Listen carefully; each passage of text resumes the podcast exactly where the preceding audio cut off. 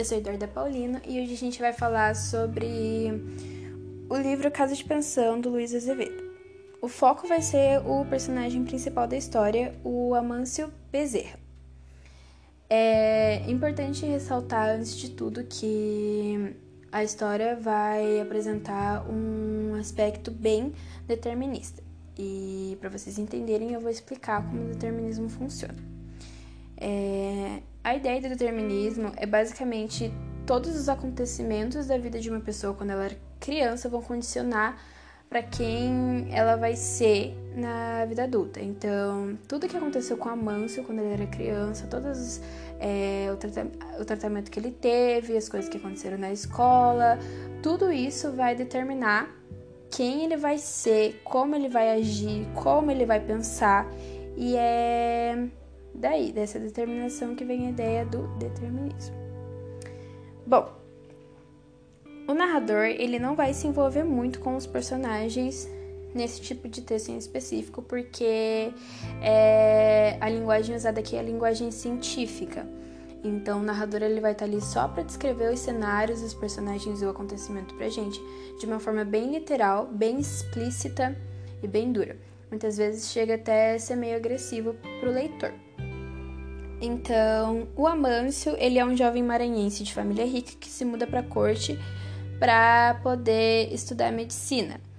Mas o Amâncio ele não estava indo para estudar de verdade com o objetivo de fazer uma faculdade. Ele só queria um título, ele queria poder ter um nome é, em meio à sociedade, ele queria poder viver na corte e ser reconhecido. Ser muito bem reconhecido, acumular riqueza e manter uma vida de luxo, uma vida fácil.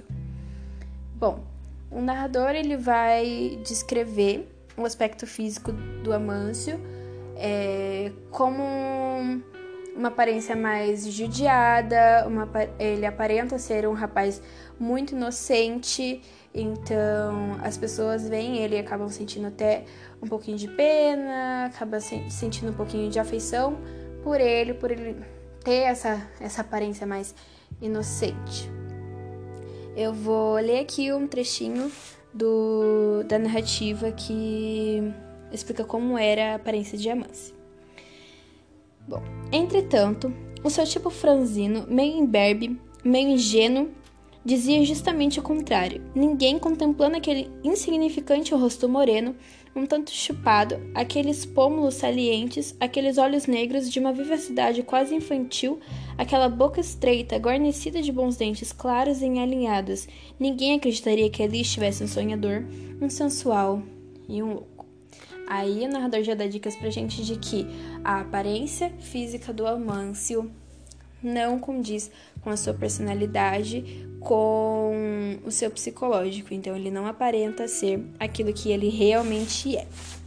Bom, como é uma história determinista, o narrador vai nos trazer os fatos que aconteceram quando ele era criança que vão determinar o que vai acontecer com ele no futuro.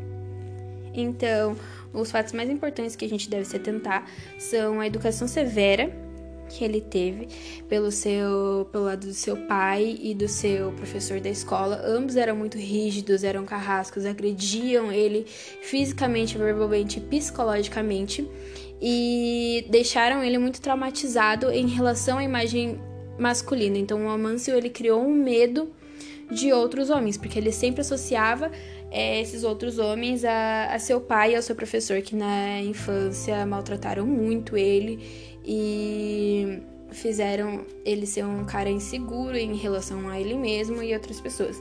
Eu vou ler outro texto do livro que é, retrata pra gente bem como isso aconteceu. Esses pequenos episódios de infância, tão insignificantes na aparência, decretaram a diluição que devia tomar o caráter de Amâncio. Desde logo, habituou-se a fazer uma falsa ideia de seus semelhantes, julgou os homens por seu pai, seu professor e seus condiscípulos, e abominou-os. Principou a aborrecê-los secretamente por uma fatalidade do ressentimento. Principiou a desconfiar de todos, a prevenir-se contra tudo, a disfarçar e a fingir que era o que exigiu brutalmente que ele fosse. Então, aqui a gente pode perceber claramente é, como o que vai acontecer com ele no futuro devido a esse trauma em relação a figuras masculinas que ele teve na infância. Ao contrário de seu pai e de seu professor, a Mance tinha uma super proteção pela parte da mãe.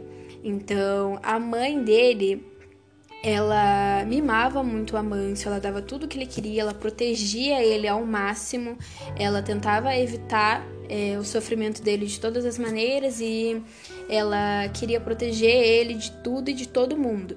Isso porque quando o Amâncio era pequeno, ele tinha uma ama de leite, amamantava ele, ele acabou contraindo uma doença que dizem ser da, da ama de leite dele. Então ele quase morreu quando era criança e é por isso que ele tem essa aparência mais mirrada e mais frágil. Devido a isso, a mãe dele ficou muito traumatizada e acabou adotando esse comportamento de mãe super protetora que sempre é, deixava ele fazer tudo que ele queria para não ver ele sofrer, que sempre protegia ele, defendia muito ele mesmo quando ele tinha, cometia atos graves, o que levou Amâncio a ter problemas quando adulto. Então, ele era um cara inseguro, que necessitava de, da proteção materna, e mesmo quando ele vai para a corte, ele inconscientemente fica à procura de um, substitu um substitutivo da família. Ele é incapaz de perceber até mesmo as ciladas que vão ser armadas para ele pela proprietária da casa onde ele vai ficar, Madame Brizard, e pela é, e pela cunhada dela, a Amélia, que elas estão interessadas em casar o Amâncio com a Amélia, porque a pensão tá falindo, elas precisam de dinheiro e a Amélia, mais que tudo, precisa de um marido para poder. É, para a sociedade na época que significava que ela ia vencer na vida, ter aquilo era um ponto alto da vida de uma mulher, era conseguir se casar com um homem rico nessa época. E o Amâncio, ele era tão ingênuo que ele acabou aos poucos caindo nessa cilada e se envolvendo com ela. E ele não foi enganado somente pela Madame Brizard e pela Amélia. É, várias pessoas, quando ele chega na corte, se aproveitam dele e do dinheiro dele, principalmente os homens. Então, os amigos, várias aspas aí, que o Amâncio chega a fazer quando ele tá na corte, estavam sempre na tentativa de se aproveitar do dinheiro dele, se aproveitar dele de alguma forma.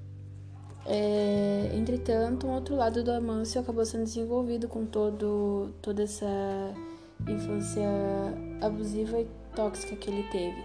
Bom, como ele era pelo pai principalmente forçado a ser um macho alfa, o pai dele estava sempre tentando fazer com que ele adotasse comportamentos que na época era considerado de um homem viril, é, ele acabou desenvolvendo uma masculinidade frágil e acabou virando um heterotop e um assediador e estuprador em potencial.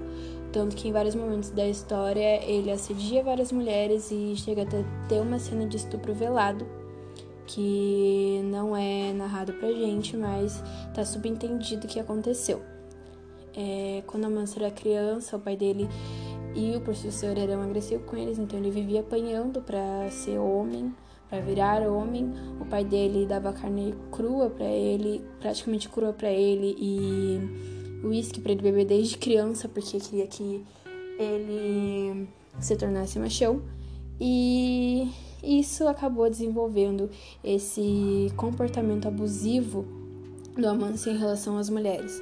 Então, ele tá ali com a Amélia, mesmo quando ele entra em um relacionamento com a, com a Amélia, ele não chega a se casar com ela. Ele, ele tira a virgindade dela antes dele se casar, o que na época era considerado um crime. E continua com ela, mas é, continua assediando outras meninas, se envolvendo com outras meninas, daí em cima de mulher casada. Ele acaba é, se tornando um, um homem horrível é, para as mulheres.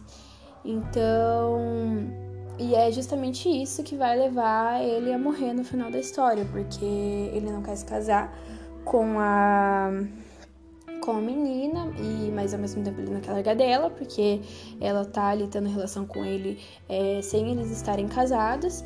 E ele precisa voltar pro Maranhão para ver a mãe dele e para ir no velório do pai dele, que o pai dele acaba vindo a falecer. E ela não quer deixar, porque ela quer que ele se case com ela e só quer que ele vá depois que eles estiverem casados.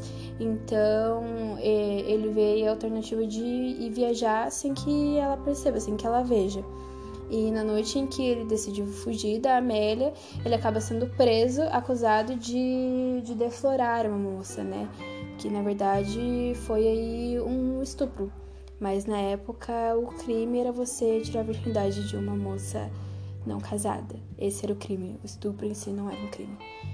E bem no fim ele acaba sendo solto, e mas acaba sendo morto pelo irmão da Amélia e pelo João Coqueiro. Então a gente pode considerar que essa história toda ela é basicamente um, um experimento científico para dizer como funciona o determinismo e para é, empregar linguagem científica, o que na época estava muito em alta, inclusive. Bom, é isso, a história de hoje é essa. Eu espero que vocês tenham gostado, espero que vocês tenham aprendido alguma coisa com isso. É, até a próxima, beijo.